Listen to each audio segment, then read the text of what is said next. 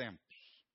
Nós temos ministrado uma série de assuntos sobre isso e hoje nós queremos continuar mais um dos assuntos que é a tribulação. Nós vamos abordar vários, te vários temas dentro da tribulação.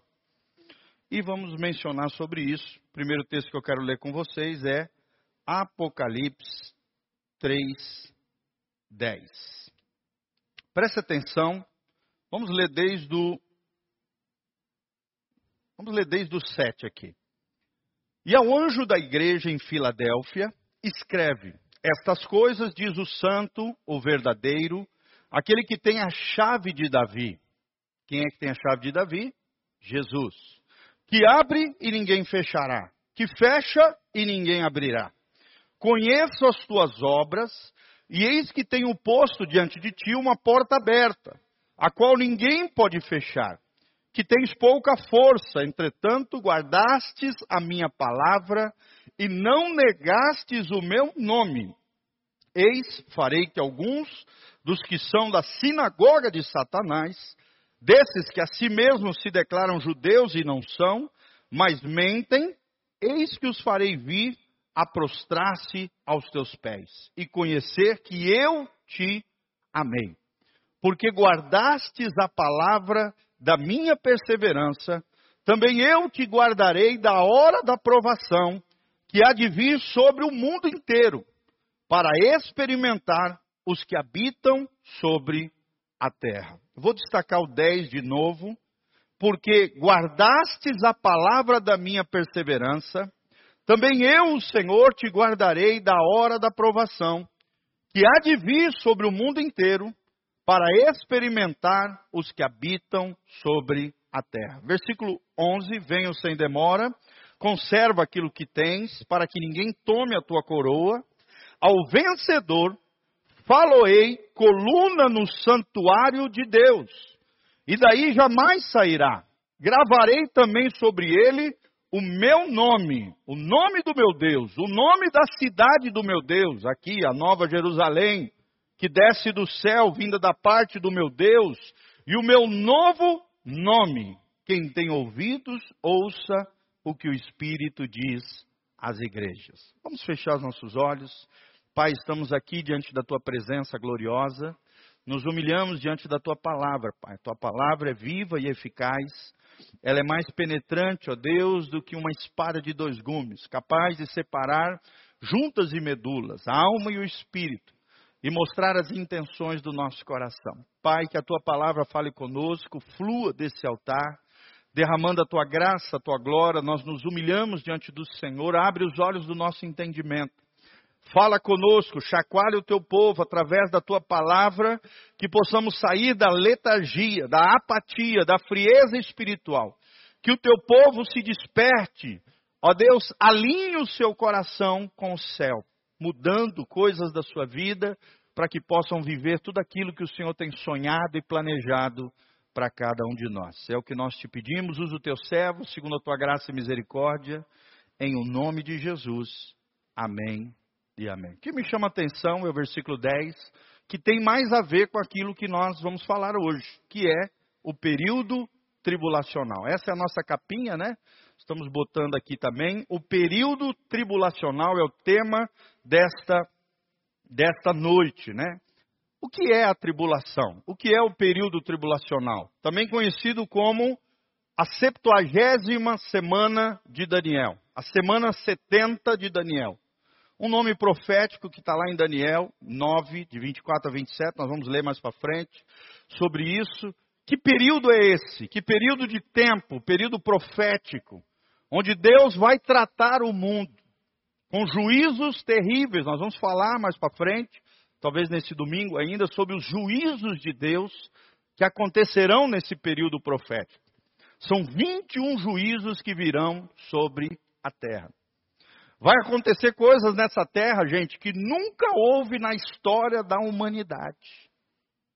Por isso a importância do versículo 10, onde aqui Jesus, falando o apóstolo João, João relata na sua obra do Apocalipse, ou o livro da revelação do coração de Deus, acerca das coisas futuras, ele diz: Porque guardastes a palavra da minha perseverança, também eu te guardarei da hora da provação. A hora da provação é o período tribulacional. A tribulação, a septuagésima semana, que há de vir sobre o mundo inteiro, que ainda não veio, mas virá no mundo inteiro, para experimentar os que habitam sobre a terra. Amém? Nós já falamos vários temas na área escatológica, ou a série intitulada O Final dos Tempos. Falamos o, o que é o arrebatamento, como se preparar para, para o arrebatamento. Falamos sobre as bodas do Cordeiro, que é um evento que vai estar acontecendo paralelamente à tribulação lá no céu. E falamos também sobre o tribunal de Cristo. Os dois eventos, na perspectiva celestial, que estarão ocorrendo dentro, provavelmente, desses sete anos proféticos, onde Deus vai estar tratando aqui na terra o que a gente chama de período tribulacional. Amém? Ninguém quer estar nesse período, é verdade ou não, gente? Nós queremos sair desta terra e ir para o céu, o que a Bíblia chama de arrebatamento, rapto, translação ou translado onde Deus vai tomar com força o seu povo, arrancar dessa terra e levar para o céu, descrito lá em 1 Coríntios 15, 1 Tessalonicenses 4, a partir do versículo 12, fala sobre esse episódio glorioso, o arrebatamento da igreja, parousia. E esse momento glorioso, irmãos, é o que nós aguardamos em nome de Jesus. Amém? Mas muitos crentes parecem que não estão nem aí para esse evento. Muitos crentes não sabem direito o que é o arrebatamento, muito menos se preparam para o arrebatamento, muitos menos entendem o tribunal de Cristo e as bodas do Cordeiro, tudo isso que nós já falamos para vocês. Muitos crentes não estão nem aí para as coisas de Deus. Olha hoje, pleno feriado, olha quantas pessoas na igreja, gente. Uma palavra tão importante, essa igreja devia estar lotada. Sim ou não? Os irmãos provavelmente ficaram o dia todo descansando. Por que não vir para a igreja? Você que não veio, puxão de orelha do pastor para a sua vida. Você precisa vir para estar congregando com os irmãos. Tem gente que agora só quer ficar no online. Irmão, não é assim. Nós precisamos estar juntos, precisamos congregar, precisamos estar juntos com o povo do arrebatamento. Amém? Quem quer subir para o céu aqui e ser arrebatado em nome de Jesus? Então seja fiel. A Bíblia diz que quem é fiel no pouco, Deus concede muito mais. Eu não consigo entender crentes que vêm uma vez por mês na igreja. Eu não consigo entender. Me ajudem a entender. Tem gente que só fica no mundo online. Não é, querido. O mundo é real. O chão da vida é aqui. Igreja é estarmos juntos, é termos comunhão, é estarmos em família, é tete a tete. Nunca um culto online, graças a Deus pela transmissão também, porque essa palavra vai para tudo quanto é canto. Glória a Deus por isso, amém? Mas o seu lugar é aqui. Se você mora em Umuarama, região de Umuarama, vem estar conosco no culto, junto com o povo do arrebatamento, o povo de Deus que está aqui nesse lugar. Precisamos nos preparar para a volta de Jesus, porque logo após o arrebatamento da igreja vai começar esse período, o período que nunca aconteceu antes na história da humanidade. O período que a Bíblia chama de hora da provação que há de vir sobre o mundo inteiro para experimentar, mostrar, revelar aos que habitam sobre a terra. Juízos terríveis virão sobre a terra. Fala comigo, juízos terríveis virão sobre a terra. Provavelmente no domingo eu vou estar falando sobre eles, tá? São 21 juízos que a Bíblia fala. Os sete selos, as sete trombetas, e as sete taças da ira de Deus. Sete taças da ira de Deus são os piores juízos que tem, é o que vai acontecer no final. Esse período tribulacional ele se divide em dois períodos: princípio de dores, um primeiro momento de três anos e meio proféticos, ou 1260 dias, e um segundo momento de também três anos e meio, totalizando sete anos, com outros 1.260 dias. São sete anos proféticos, onde Deus vai derramar o cálice da sua ira sobre aqueles que ficarem para trás. Tem até um filme muito bom, Seria muito legal você assistir, talvez procurar na internet, ou então adquirir esse material na internet. Se chama Deixados para Trás. Quem já assistiu esse filme? É um filme tremendo que fala sobre isso que nós estamos ministrando. Final dos tempos. Aqueles que ficarão para trás. O que, que vai acontecer na terra? O anticristo se levantando e as várias coisas que nós vamos ministrar aqui para vocês através desses estudos. Então, irmão, Deus quer te arrebatar. Amém? Deus quer te levar para o céu. Deus quer te poupar desses dias terríveis que acontecerão sobre a terra. Mas você precisa se preparar. Daí a importância de nós conhecermos sobre esse assunto.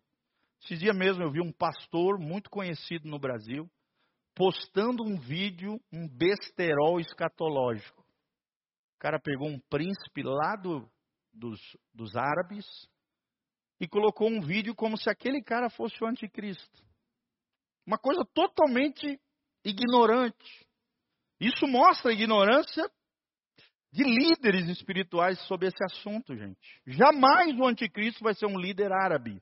Porque jamais um árabe vai fazer aliança com Israel. O anticristo precisa fazer uma aliança, um acordo com Israel. Então o que o cara postou ali foi a maior besteira que eu já vi um, um cara fazer. Ele ali talvez no afã de conseguir likes, visualizações, ou não conhecendo mesmo o assunto, pegou e postou como se o cara fosse o anticristo. Impossível biblicamente falando. Tá? Então, a ignorância nessa área leva muitas pessoas a ficar assistindo videozinhos da internet. Tome muito cuidado com isso, gente. Eu já vi crentes ficarem apavorados, crentes ficarem perturbados, crentes até perderam o equilíbrio emocional por assistirem vídeos da internet mal feitos, sem base bíblica, misturando um monte de coisa, uma salada de fruta, de ignorância bíblica, e as pessoas comem aquilo como se fosse um manjar dos deuses. E ficam às vezes perturbados. Então aqui nós estamos trazendo Bíblia para vocês. Amém? Fala comigo. Passarão os céus e a terra, porém a palavra de Deus jamais passará. Tem muitos pregadores sobre esse assunto que começam a pegar vários elementos, suposições, situações que sem base nenhuma bíblica e acabam gerando muita confusão nessa área. Não é o que nós vamos fazer aqui. Vamos trazer bases bíblicas, compreensões baseadas na Bíblia, porque enquanto nós estamos na Bíblia, nós estamos na casa sobre a rocha. Mas quando você sai da Bíblia em suposições, você está num terreno arenoso, pantanoso, perigoso. E não é esse o nosso propósito.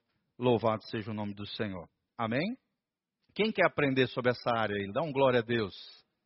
Levanta as mãos para os céus comigo e fala: Senhor, eu quero subir no dia do arrebatamento. Eu quero ser levado.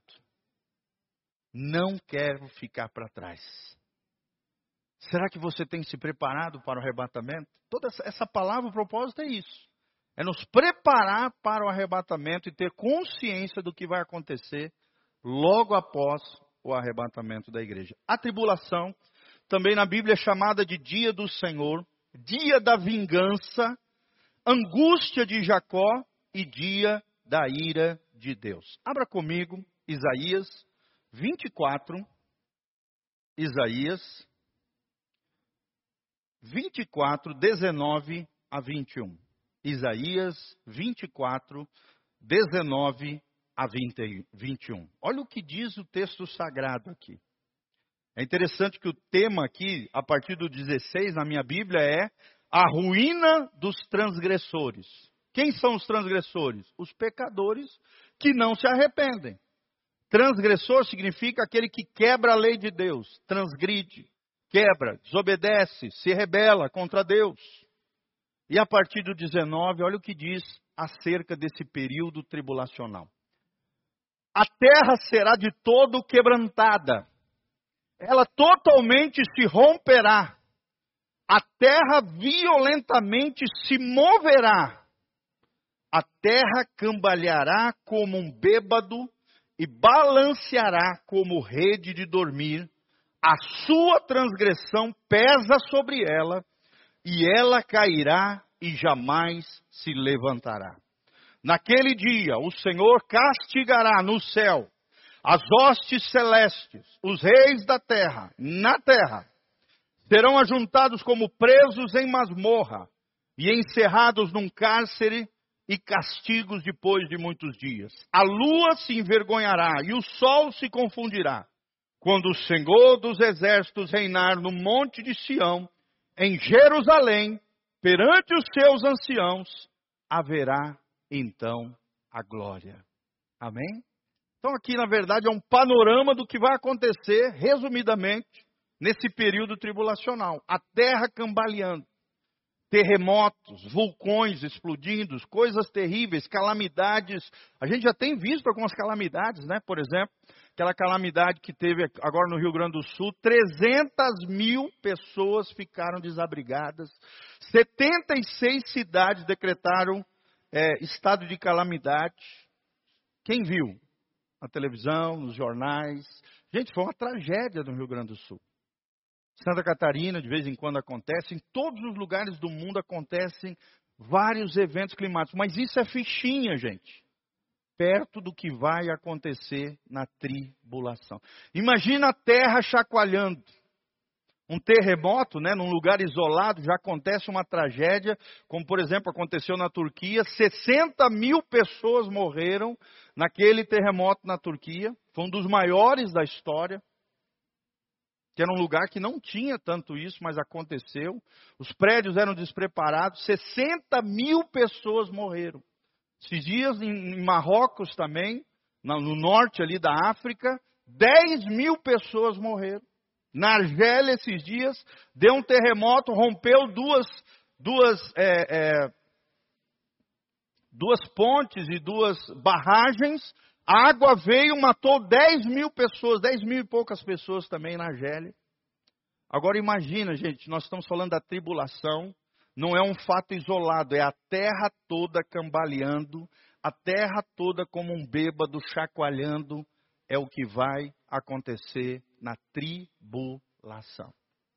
Quem quer ficar aqui na tribulação? Dá um glória a Deus. Glória a Deus, vocês estão atentos, né? Aí teu irmãozinho preparado, glória a Deus!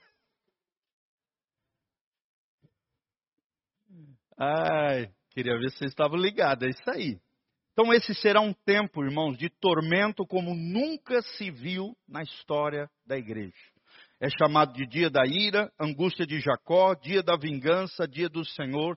E olha o relato que profeticamente Isaías recebeu do mundo espiritual. Ele teve uma visão do tempo do fim. Inclusive no final desse trecho fala quando o Senhor dos exércitos vir em glória a partir do monte de Sião, que é Jerusalém, reinar junto com os anciãos, estabelecer o seu reino de glória. Que reino é esse? Nós ainda vamos falar mais para frente que é o milênio, o reino de nosso Senhor Jesus Cristo. Amém? Quem é filho de Deus, irmão de Jesus aí, dá um glória a Deus. Agora sim, glória a Deus. Quem quer ir para o céu, dá um glória a Deus. Amém, é isso aí. Irmãos, eu tive o privilégio de ir no Monte das Oliveiras, é um monte lindíssimo, de frente para Jerusalém. Que coisa linda, é ali que Jesus descerá em glória. A Bíblia diz que aquele monte vai ser partido no meio, quando Jesus pisar naquele monte. O monte vai rachar, se abrir no meio. E Jesus vai entrar triunfante sobre Sião, sobre Jerusalém, que é Jerusalém, e de lá reinará por toda a terra. Olha que coisa gloriosa, que coisa tremenda nos aguarda. Quem quer estar lá com Jesus nesse dia glorioso? Amém?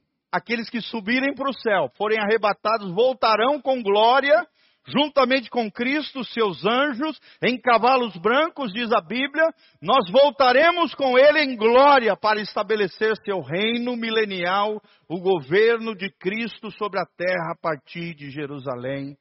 Glória a Deus, Maranata, ora vem, Senhor Jesus. Ó, gente, fica arrepiado só de falar. Eu quero estar nesse dia glorioso. Eu pisei naquela terra, eu subi naquela montanha.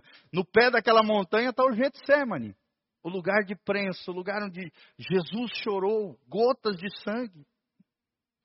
Uma coisa gloriosa, gente. Ao redor, vários vários sepulcros né, de árabes, de judeus, e do lado o muro de Jerusalém, o, o templo do monte, a mesquita de Al-Aqsa, que é aquela briga eterna com os judeus, é o local onde vai ser construído o terceiro templo. Do lado, o muro das lamentações, essa terra gloriosa. Jesus virá em glória e nós voltaremos com ele porque subimos aos céus e não vamos ficar para trás em nome de Jesus. Quero declarar sobre a tua vida que você vai subir comigo para os céus, que você vai deixar as coisas aqui para trás, que você vai se encontrar com Jesus na glória, que Jesus está nos esperando, meu irmão, e todos esses juízos e coisas terríveis que nós estamos falando não é para a igreja, não é para nós. Cremos que vamos ser arrebatados antes, essa é a nossa visão, essa é a nossa visão escatológica. Mas o que, que tem de distinção da tribulação? Com relação a outros períodos de dores, guerras, confusões e problemas que já existiram no mundo. Por que, que a tribulação é diferente das outras confusões, como Primeira Guerra Mundial, Segunda Guerra Mundial, a Guerra Fria e outras batalhas, situações climáticas, atmosféricas que já aconteceram no mundo? Qual é a singularidade da tribulação? Primeiro, ela será em escala mundial. Fala comigo, a tribulação será em escala mundial. Você pode ver, tudo isso que eu mencionei, todos esses fatos climáticos, atmosféricos, foi em lugares isolados, sim ou não? No norte da África, na Turquia. É, eu, eu, esses tempos eu estava no Chile, deu um terremoto lá. Já tive duas vezes no México quando eu morei, peguei dois terremotos lá um de 7.8, outro de 7.3. Esses eventos são isolados ao redor do mundo. Não é em escala global. Mas a Bíblia diz que a tribulação, tudo que acontecer num ponto da terra, vai acontecer em toda a terra. Será em escala mundial. Por isso ela é diferente de todos os eventos que já aconteceram na terra. É diferente. Segundo, será singular em como os homens vão reagir diante da tribulação. A Bíblia fala sobre isso. Os homens, em vez, muitos deles, em vez de se arrependerem, vão blasfemarem contra Deus, vão produzirem mais iniquidade e pecado, revelando os seus corações. Porque será um tempo de provação, será um tempo onde Deus revelará a própria humanidade, o cálice da sua ira, mas também o seu próprio coração corrompido e pecaminoso, não arrependido diante do Senhor. Deus vai tratar com a humanidade. Fala comigo, Deus vai tratar com a humanidade. Né? Às vezes a gente vê tanta maldade, tanta coisa ruim acontecendo, e a gente fala, poxa, será que Deus não vai fazer nada com relação a isso? Vai fazer. Está aqui, a Bíblia está relatando a humanidade será punida pelos seus pecados e pelas suas iniquidades. Isso mostra a seriedade das iniquidades e dos pecados diante de Deus. É como se o cálice da ira de Deus estivesse crescendo e chega uma hora que o vinho vai transbordar, o cálice transborda e a ira de Deus será derramada sobre toda a terra. Então vai ser um evento singular terá uma escala mundial e será singular porque os homens vão reagir de forma unânime e diferente, com blasfêmias e coisa tal. Vamos lá então, qual é a singularidade da tribulação, gente? As tribulações e juízos desse período afetarão a todos no globo terrestre. A todos, ninguém vai escapar. Todos serão afetados. Pessoas se esconderão em cavernas, em penhascos, diz a Bíblia, e muitos dirão que os montes caiam sobre nós. Tamanhos juízos que vão acontecer nesse período, está lá em Apocalipse. Abra comigo Apocalipse 6, 16. Apocalipse 6, 16. Olha o que a Bíblia diz. Vamos ler desde o 15. Os reis da terra, os grandes, os comandantes, Apocalipse 6,15, os comandantes, os ricos, os poderosos e todo escravo, todo livre, se esconderam nas cavernas e nos penhascos dos montes. E disseram aos montes e aos rochedos: Cai sobre nós, e escondei-nos da face daquele que se assenta no trono e da ira do cordeiro. Quem é o cordeiro com C maiúsculo? Jesus. A ira de Jesus, a ira do cordeiro, cairá sobre a terra. 17. Porque chegou o grande dia da ira deles. Deles e quem? Do Pai, do Filho e do Espírito Santo. E quem é que pode suster-se? Ou seja, quem é que pode permanecer de pé diante da ira de Deus? Olha que coisa tremenda, gente. E como isso deve gerar temor no nosso coração, nos aproximar cada vez mais de Deus, porque as pessoas se esconderão em cavernas e penhascos. Vocês já perceberam também que as pessoas mais abastadas já começaram a fazer bunkers, já começaram a fazer lugares seguros, né? Muitas pessoas, como os, os survivors lá do, dos Estados Unidos, é, lugares é, de, bunkers que são aqueles locais debaixo da terra com luz, iluminação, alimentação, já se preparando para esse momento. Sim, tem. Na Finlândia tem isso, na Islândia, na Suécia, em vários países aí. Os 300 famílias mais ricas do mundo estão se preparando para esse dia. Sim. Porque eles querem ser governantes do mundo. Querem se proteger contra aquilo que a Bíblia diz que vai acontecer. Mas a Bíblia está dizendo que os reis da terra, os poderosos, os ricos, os pobres, os livres, os escravos, todos serão afetados pela ira do Cordeiro de Deus. Amém? E você quer ficar para trás? E você, meu irmão, vai brincar de ser crente? Vai brincar com as coisas de Deus? Vai deixar para consertar amanhã aquilo que tem que consertar hoje na sua vida? Olha que sério isso diante de Deus. Nós precisamos estar prontos para o arrebatamento da igreja, gente muitos, muitas pessoas agirão como se pensassem que o mundo está chegando ao fim. E o mundo vai chegar ao fim no sentido de que o governo do homem vai chegar ao fim. Para que o novo governo de Cristo, do grande Rei glorioso que descerá sobre a terra, se estabeleça. O fim está próximo. Fala comigo, o fim do governo humano das filosofias humanas, dos sistemas humanos, chegarão ao fim. Por quê, pastor? Porque o governo do nosso Senhor Jesus triunfará sobre todos eles. Amém? Perceberão que o fim está próximo, que o fim não tardará. Muitos até falarão, falam do fim do mundo hoje, mas agem como se jamais crescem nisso viram as costas para Deus, fazem tudo errado, não estão nem aí para a palavra, não caminham com o Espírito Santo. Muitos até dentro da igreja, gente, falam sobre o fim do mundo, falam sobre arrebatamento, mas vivem como se Jesus não fosse voltar. Então, na boca falam as coisas de Deus, mas o coração está longe de Deus. Como é que está o teu coração com relação às coisas de Deus? Como é que está o teu coração com relação às sagradas escrituras? Nós lemos ali em Provérbios 3,10, porque guardaram a palavra, perseveraram na minha palavra, por isso eu os guardarei do dia da provação que há de vir sobre todo o mundo. Somente aqueles que guardarem a palavra, viverem a palavra, encarnarem a palavra no seu dia a dia, irmãos, subirão aos céus quando Jesus voltar. Quando a tribulação vier, pessoas vão se esconder em abrigos, antibombas, buscarão a morte em vez de preservar a vida. O futuro naqueles dias não terá atrativo algum. Pelo contrário, será tenebroso, sem esperança, porque essa tragédia, essa ira de Deus estará sendo derramada sobre a terra. Não é um juízo, nem dois, nem três, são 21 juízos, segundo diz a Bíblia Sagrada.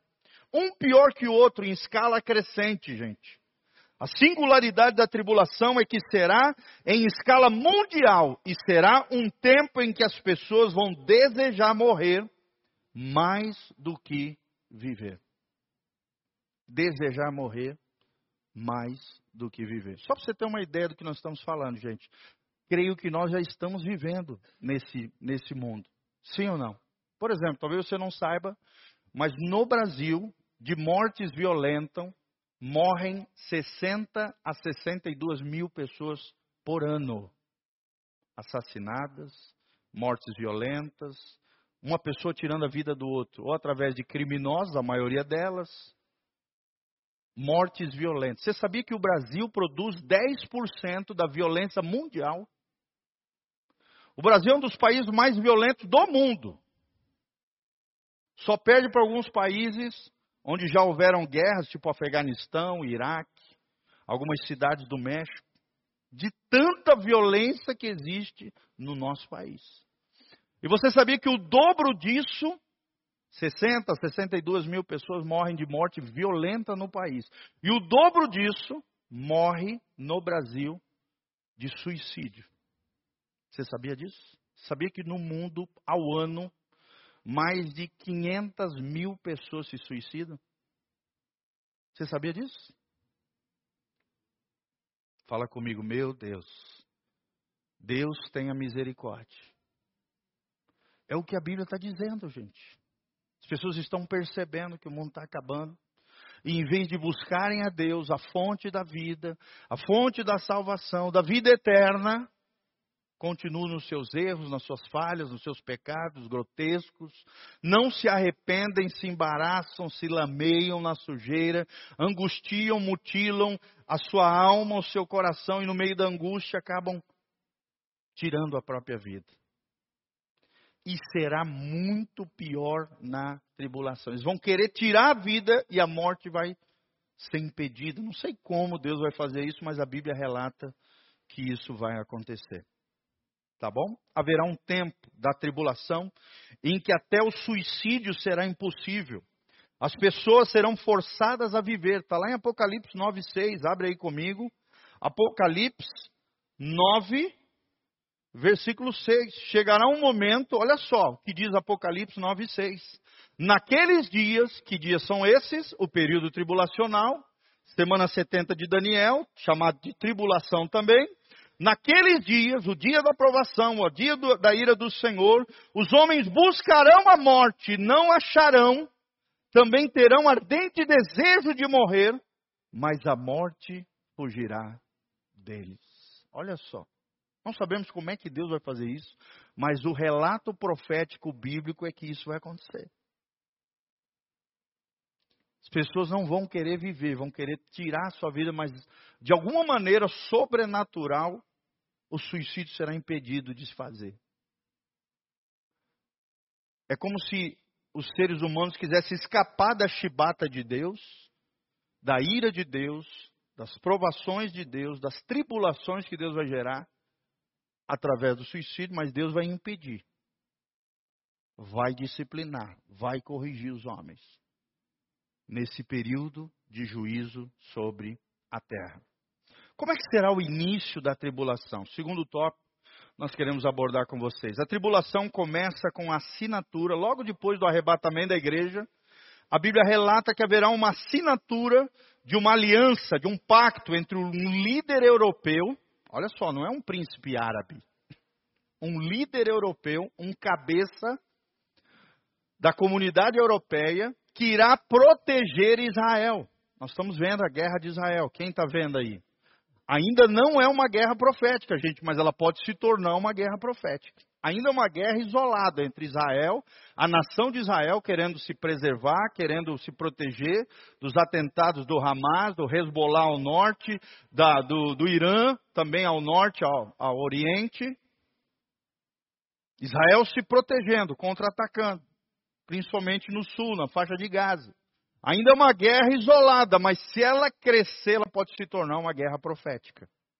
Ou seja, talvez Jesus aí esteja às portas para voltar. E você está preparado para a volta de Jesus? Hein? Israel, gente, é o relógio de Deus. Vocês podem ver, estava tendo a guerra da Ucrânia e da Rússia. Ninguém fala mais sobre essa guerra.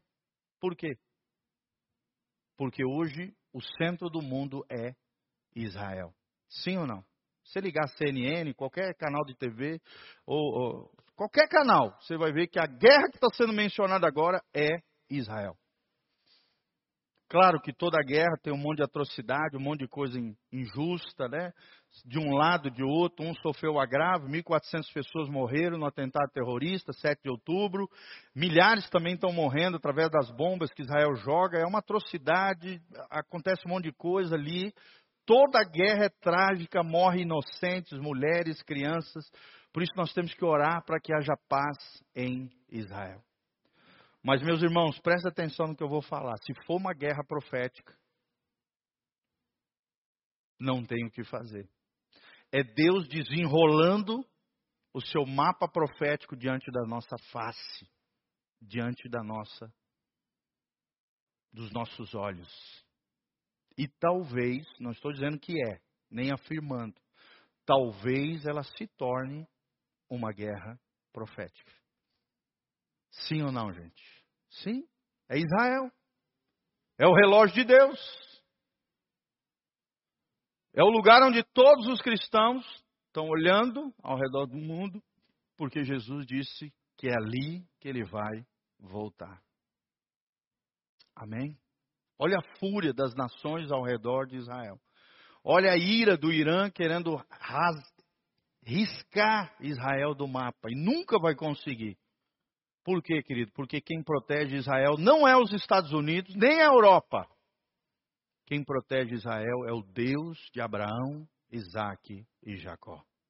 Amém? Você sabia que tem um anjo, o arcanjo Miguel, que ele é responsável de cuidar e guardar de Israel? Para que Israel jamais seja destruído como nação, como país. Ninguém conseguirá destruir Israel. Ninguém. Porque existe um anjo poderoso de Deus, talvez o maior anjo de Deus, o anjo Miguel, o arcanjo Miguel, protegendo e guardando Israel. Quem pode dar um glória a Deus? Temos que orar por Israel, temos que orar por Jerusalém, gente, temos que orar por aquela terra, temos que orar por aquele povo, temos que estar do lado de Israel sempre. Nunca se volte contra Israel, porque senão você se volta contra o Deus de Israel. A igreja do Senhor Jesus precisa sempre estar orando por Israel. Porque Israel é um povo especial no coração de Deus. Amém? Claro que Deus ama todos, né? E não avaliza as atrocidades humanas, voltando a falar aqui para vocês. Erros e falhas serão punidos, serão julgados. Deus é um justo juiz, sim ou não? Sim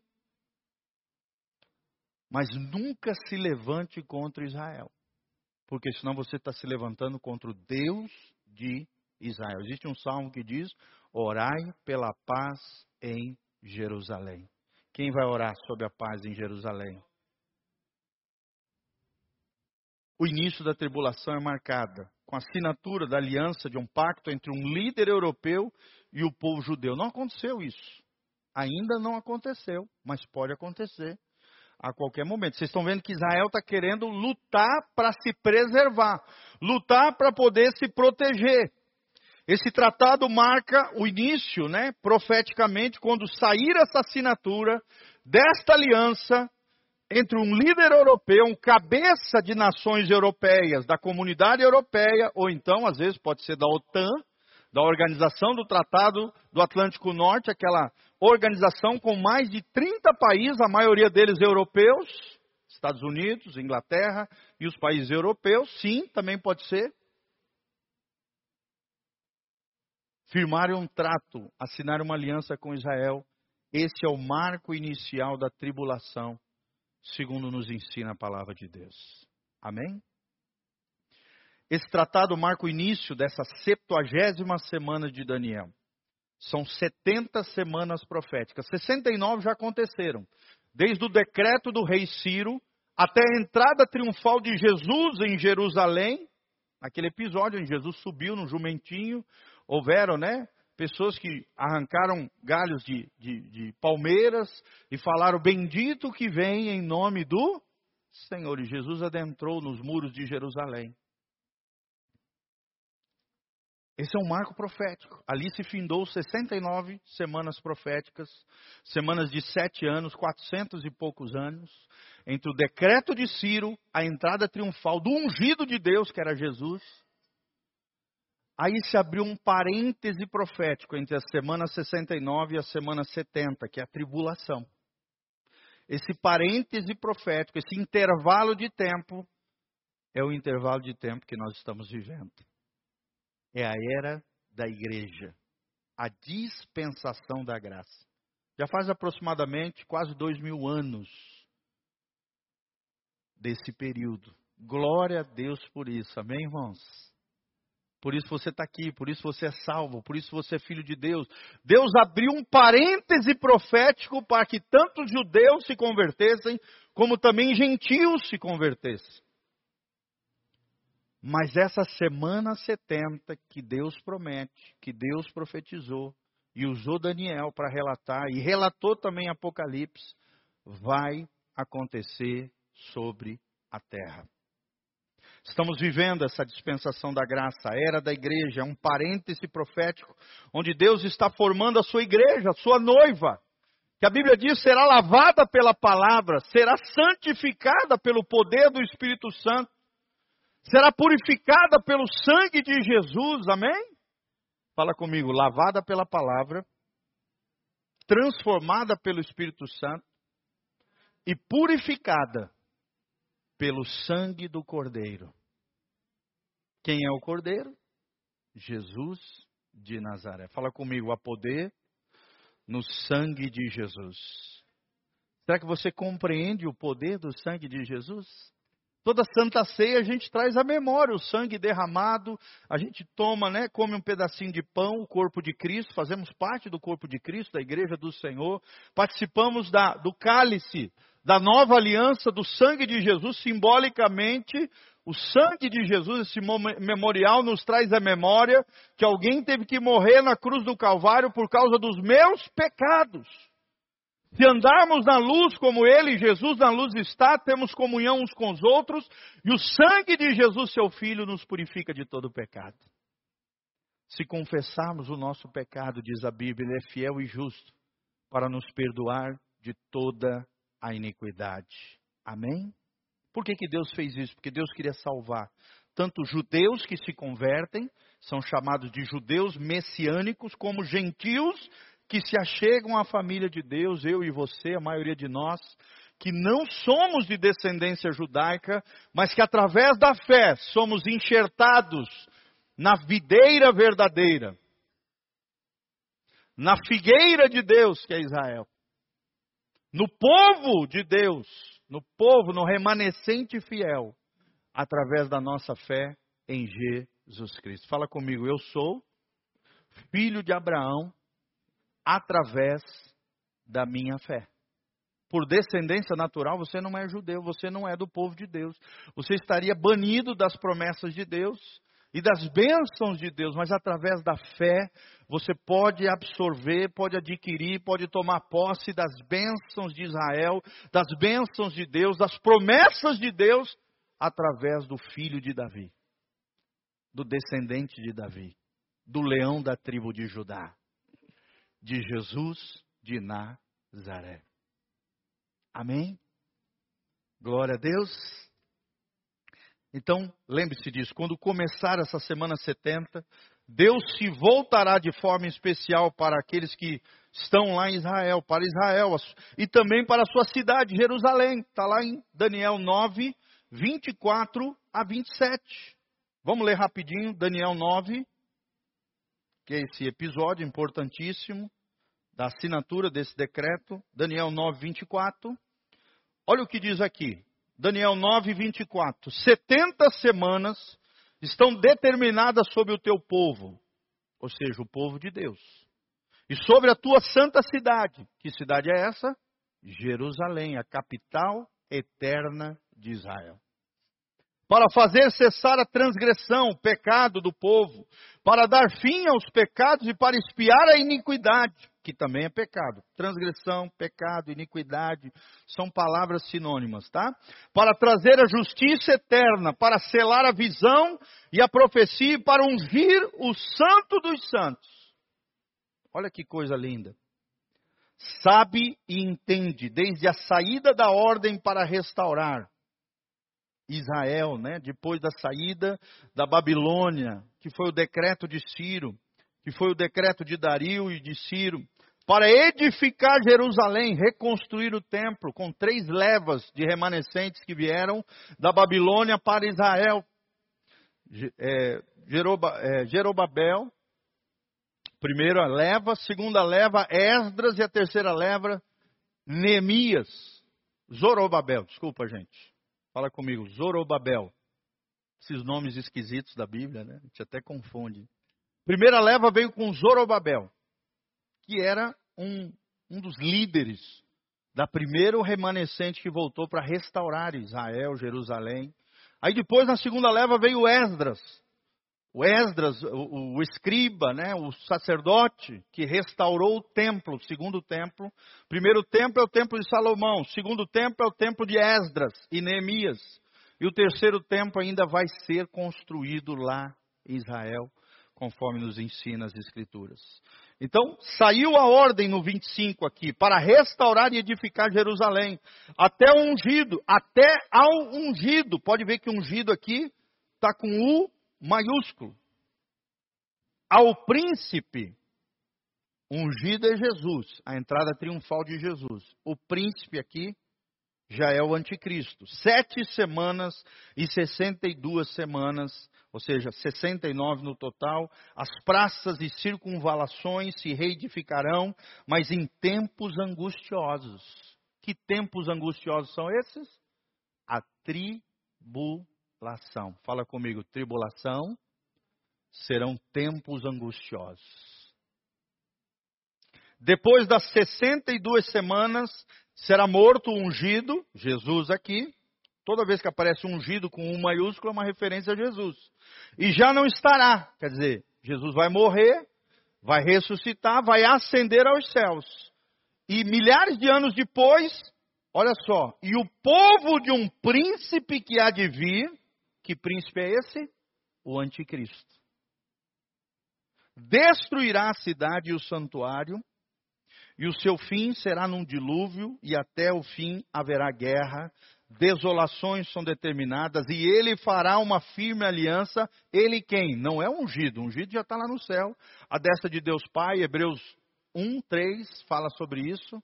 O ungido é Jesus, o príncipe que vir é o anticristo. Ele firmará uma aliança com muitos. Por uma semana, na metade da semana, fará cessar o sacrifício e a oferta de manjares. Sobre a asa das abominações virá o assolador, que é o anticristo também, até que a destruição aconteça, que está determinada e se derrame sobre ele. Daniel aqui tem uma visão profética, tanto da entrada triunfal do ungido, que é Jesus, do decreto do rei Sírio e Dario para a reconstrução do segundo templo, até Jesus entrando triunfalmente em Jerusalém, mas também vê o anticristo lá no final dos tempos. Isso aí é onde muitas pessoas erram quando estão fazendo exegese bíblica, porque o profeta, ele vê tudo como se fosse uma coisa só. Ele viu o decreto aqui e a restauração do templo. Ele viu o ungido entrando em Jerusalém e ele viu o anticristo, o príncipe que há de vir, firmando um pacto e uma aliança com Israel, gente. Tudo na mesma visão. Está aqui, está relatado aqui no texto. Sim ou não? Só que para você entender, você precisa conhecer a história, você precisa entender o restante de todo o texto bíblico para que você possa compreender essas coisas que nós estamos ensinando para vocês. Quem é o príncipe que há de vir? Fala comigo, o anticristo. Quem é o ungido que entrou e que morreu na cruz? Jesus. E o decreto? Lá atrás, 450 e poucos anos antes de Cristo, veio uma leva da Babilônia, depois do, do tempo de, de juízo, de punição de Deus aos israelitas na Babilônia, retornaram para sua terra natal, restaurando os muros, o templo e reconstruindo a cidade de Jerusalém. Amém? Tudo está aí diante dos nossos olhos, gente. Estamos vivendo esse parêntese profético. Fala comigo, eu estou vivendo este parêntese profético entre as 69 semanas de Daniel e a 70 semana, que é chamado também de período tribulacional ou tribulação. Amém? Estamos nesse período aqui, que não sabemos quanto tempo vai rolar, mas que está chegando, está chegando, irmãos. Não sabemos, pode ser um dia, um mês, um ano, três anos, dez anos, vinte anos, cinquenta anos, a gente não sabe. Já se foram dois mil anos. Mas um fato a gente sabe, gente. Muitas das profecias bíblicas estão se desenrolando diante dos nossos olhos. Sim ou não? Você sabia que no século XX aconteceram mais terremotos no século XX, ou seja, de 1901 até o ano 2000, mais terremoto do que todos os anos relatados na história? E depois do ano 2000, tem se intensificado os terremotos e catástrofes no mundo inteiro. Não sei se vocês viram na internet agora, aqui na Islândia, Finlândia, uma cidade está desaparecendo. Está rachando as casas. O, o, o magma que está subindo, de, que é uma, é uma terra vulcânica, está destruindo uma cidade inteira, gente, na Islândia. O que, que nós lemos lá em Isaías? A terra está cambali Fala comigo, a terra está cambaleando. O que, que é isso? Terremoto. As placas tectônicas que estão se movendo, e quando elas se movem, acontecem os terremotos. Vulcões explodindo para todo lado. Eu morei na cidade do México. Cidade do México é uma cidade abençoada. Tem terremoto para todo lado e dois vulcões do lado da cidade, gente. Imagina que beleza. E é uma cidade que foi toda aterrada sob um lago que existia. Pensa numa cidade perigosa para se morar. Capital do, do México. Terremoto é coisa assim, os caras dão até risada nos terremotos. Hoje é uma cidade preparada para terremoto. As casas não têm telha. Elas são todas pré-moldadas de concreto, para que possam resistir aos terremotos e não rachar, como também é no Japão, né, em alguns lugares. As casas são preparadas para terremotos. Os prédios no Japão têm toda uma estrutura para lidar com terremotos. É um dos países que mais tem, porque também está no cinturão de fogo do Pacífico.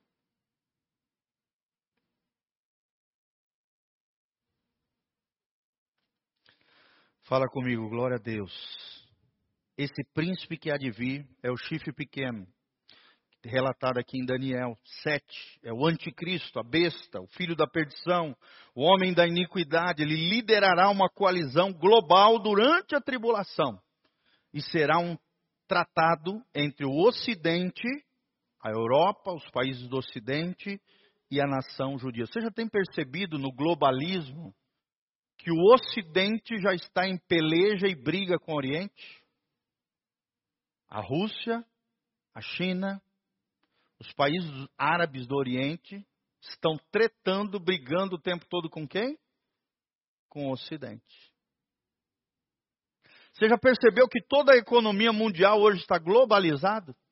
Estoura uma bomba numa uma fábrica lá na China, que nós não temos nada a ver com a história, afeta a economia do globo terrestre todo caem as bolsas, aquela confusão, você aplicou em ações, você perde dinheiro, aquela zica, aquela confusão. Sim ou não, irmãos? O que, que o Japão, lá, a China, os países asiáticos, tem a ver com o Brasil aqui? Está tudo interligado, gente. Isso tudo faz parte de um movimento profético para o levantamento do anticristo. Será um tratado entre o Ocidente e a nação judia para proteger Israel. Ele, ou seja, o anticristo, restaurará os antigos rituais do judaísmo, protegerá Israel para que seja reconstruído o terceiro templo. Primeiro templo, já falei, é o de Salomão. Segundo templo é, é o de Esdras e Neemias. E o terceiro templo vai ser reconstruído na tribulação, com a permissão e anuência do anticristo. Aonde? Lá no templo do monte. O problema é que hoje tem uma mesquita lá, Al-Aqsa, e tem o Domo da Rocha, que é um museu tanto para cristãos quanto para árabes, mas principalmente para os árabes, um lugar onde, segundo os árabes dizem, Maomé ascendeu aos céus no final da sua vida. É um lugar sagrado, é o terceiro lugar mais sagrado para os árabes. Mas é o monte onde a Bíblia relata que estava o primeiro templo, o segundo templo e aonde será reconstruído o terceiro templo. Quem pode dar um glória a Deus? Isso vai acontecer, gente. Isso vai acontecer. Lá em Israel tem até hoje, já tem um Instituto do Templo.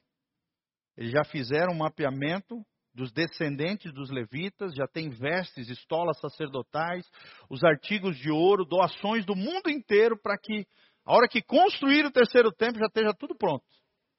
Tem até um museu lá, Museu do Templo, em Israel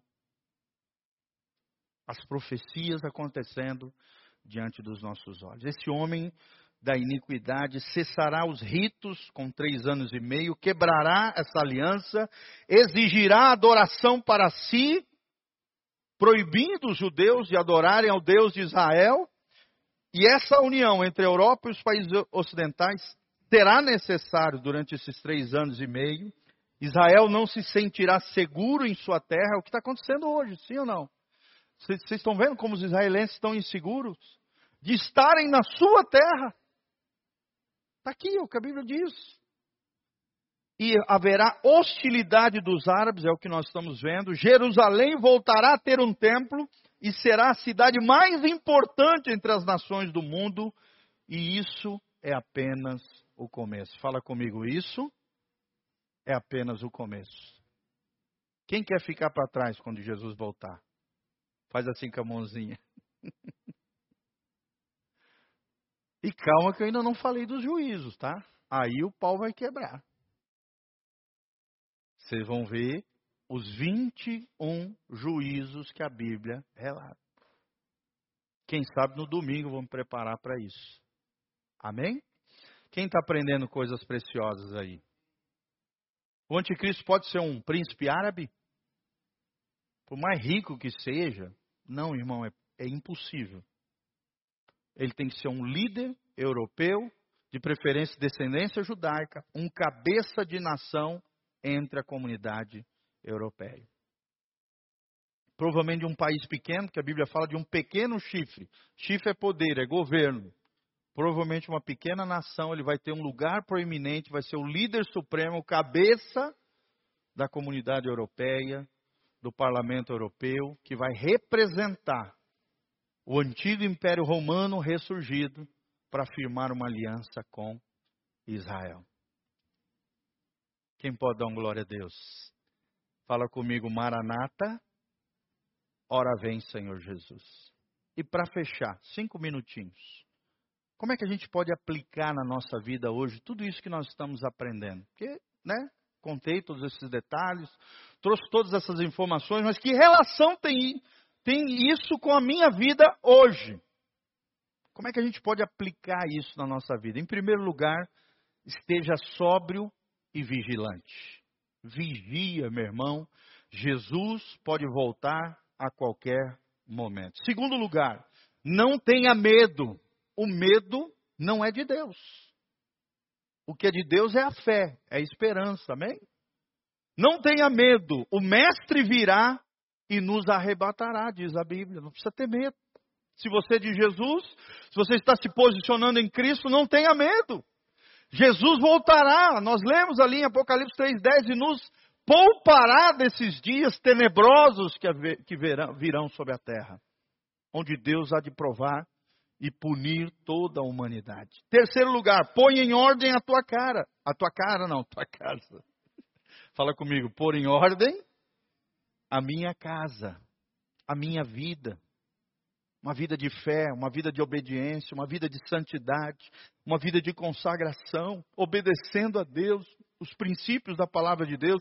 Em quarto lugar, cuidado com espíritos enganadores videozinhos, como eu falei, ensinamentos errados, falsos mestres que têm se proliferado nos dias atuais. 1 Timóteo 4, nos últimos dias haveriam espíritos enganadores, que se possível enganariam até os eleitos, diz o Senhor. Espíritos enganadores têm sido enviados para enganar às vezes até quem é crente, quem é filho de Deus. Cuidado com espíritos enganadores. Em quinto lugar, cumpra suas responsabilidades. Não é tempo de sentar no sofá e tomar laranjinha. Não. Faça o que você tiver que fazer. Continue trabalhando, lutando pelos seus, né? pregando o evangelho, construindo, fazendo as coisas, mas sempre no temor do Senhor, aguardando a volta de Jesus, não invertendo valores e trocando prioridades cumpra as suas responsabilidades, mas fique atento, seja maduro com aquilo que Deus está fazendo. Perceba, não seja pego desapercebido. Sexto lugar, fique junto do povo do arrebatamento. Fala comigo, ficar junto ao povo do arrebatamento. Se você quer subir, irmão, você tem que estar junto com o povo de Deus. Tem gente que tem mais tempo lá fora com o povo do mundo, com, com o povo que não tem nem, não está nem aí para Deus, do que aqui dentro com o povo de Deus.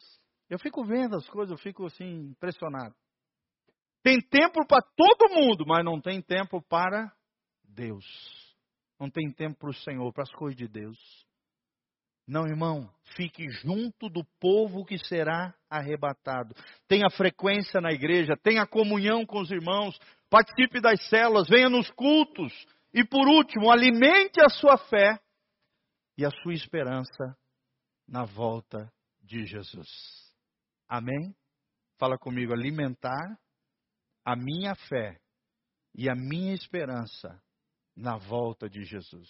Quem quer subir para o céu para encontrar com Jesus? Quem quer ser arrebatado e não deixado para trás? Irmãos, tudo isso nós estamos falando para que seja gerado temor no teu coração. Para que você cada vez se desprenda mais das coisas dessa terra e se apegue mais às coisas lá do alto. É o que diz a Bíblia. Buscai as coisas lá de cima, as coisas lá do alto. Tem muita gente apegada às coisas dessa terra. Nós temos que ter os nossos pés no chão, o nosso coração em Deus e o nosso olhar para o céu. Fala comigo, pés no chão, coração em Deus e olhar para o céu, porque Jesus está voltando. Quem pode dar um glória a Deus? Esse é só o início do estudo sobre a tribulação. Quem aprendeu coisas maravilhosas aí, dá um glória a Deus. Toda glória e toda honra sejam dadas ao Senhor. Coloque-se de pé.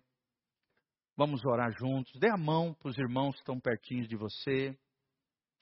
Isso, vamos dar as mãozinhas aí, vamos orar juntos como família de Deus. Fique junto desse povo lindo, desse povo abençoado. Venha para a igreja mais do que nunca. É tempo de buscar o Senhor. Nós temos falado, as portas da graça ainda estão abertas. Mas vai chegar uma hora que as portas da graça vão se fechar. Assim como a arca de Noé fechou as portas, e a todos aqueles que ficaram para trás pereceram no dilúvio, que é um símbolo do julgamento de Deus sobre a terra, assim será também com as portas da graça. Não brinque de ser crente. Não brinque com as coisas de Deus. Se prepare. Jesus está voltando. Feche os seus olhos. Pai, nós queremos nos humilhar diante da tua palavra. Ó Deus, obrigado por esses textos lindos, ó Deus, tanta coisa maravilhosa que nós aprendemos através desse estudo escatológico, estudo sobre o final dos tempos. Senhor, dá-nos um coração apegado ao céu, às coisas de Deus, às coisas lá do alto. Que o nosso coração seja desprendido aqui de baixo cada vez mais, porque a nossa pátria está nos céus somos forasteiros, somos peregrinos nessa terra. Pai, livra-nos dos embaraços, do pecado que nos assedia, dos assédios dessa terra, Pai, dos tropeços dessa vida. Ó Deus, livra-nos das tentações, dos males que tentam de alguma maneira nos ataviar, nos atrapalhar, nos tirar do caminho da salvação do caminho de vida eterna. Senhor, dá-nos um coração escatológico, uma mente bíblica e celestial. Dá-nos, Senhor, um coração que deseja a tua vinda, que se prepara para a vinda do Mestre.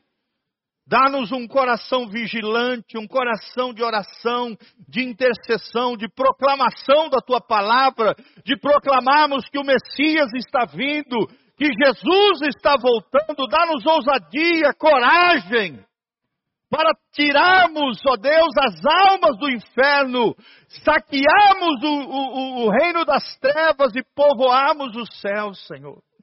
Que essa palavra vá para todos os cantos, chacoalhando o teu povo, chacoalhando a tua noiva, mas chacoalhando também aqueles que estão lá fora, Pai, para que se arrependam dos seus pecados, porque os juízos estão vindo, porque a tribulação virá, mas Jesus Cristo voltará para nos levar antes dela, em nome de Jesus. É o que nós cremos, Pai, é o que nós desejamos, estar contigo na glória. Como diz a tua palavra, na casa de meu pai há muitas moradas. Credes também em Deus, mas credes também em mim, disse Jesus. Eu estou indo para lá para vos preparar um lugar para que aonde eu estiver, vós estejais comigo também. Senhor, nós queremos estar contigo. Senhor, nós queremos ir para o, o, o, Monte Santo do Senhor. Senhor, nós queremos voltar na glória contigo para estabelecer o reino milenial nessa terra queremos passar pelo tribunal de Cristo, queremos participar das bodas do Cordeiro, não queremos estar aqui deixados para trás, mas queremos subir lá nos céus e participarmos das bem-aventuranças eternas contigo. Senhor, que um dia possamos nos encontrar nos portais celestes e o Senhor olhe para nós dizendo: Vinde, benditos do meu Pai, para o lugar que eu vos tenho preparados, vinde, bem-aventurados Senhor, é lá que nós queremos estar. Dá-nos um coração apegado ao teu coração, a tua palavra. Nos ajude a perseverarmos na palavra do Senhor. É o que nós te pedimos de todo o coração, para o louvor e glória do teu nome. Que o Senhor seja honrado e glorificado através da pregação da tua palavra a partir desse altar. É o que nós te pedimos de todo o coração, no nome de Jesus. Amém, amém e amém. Levante a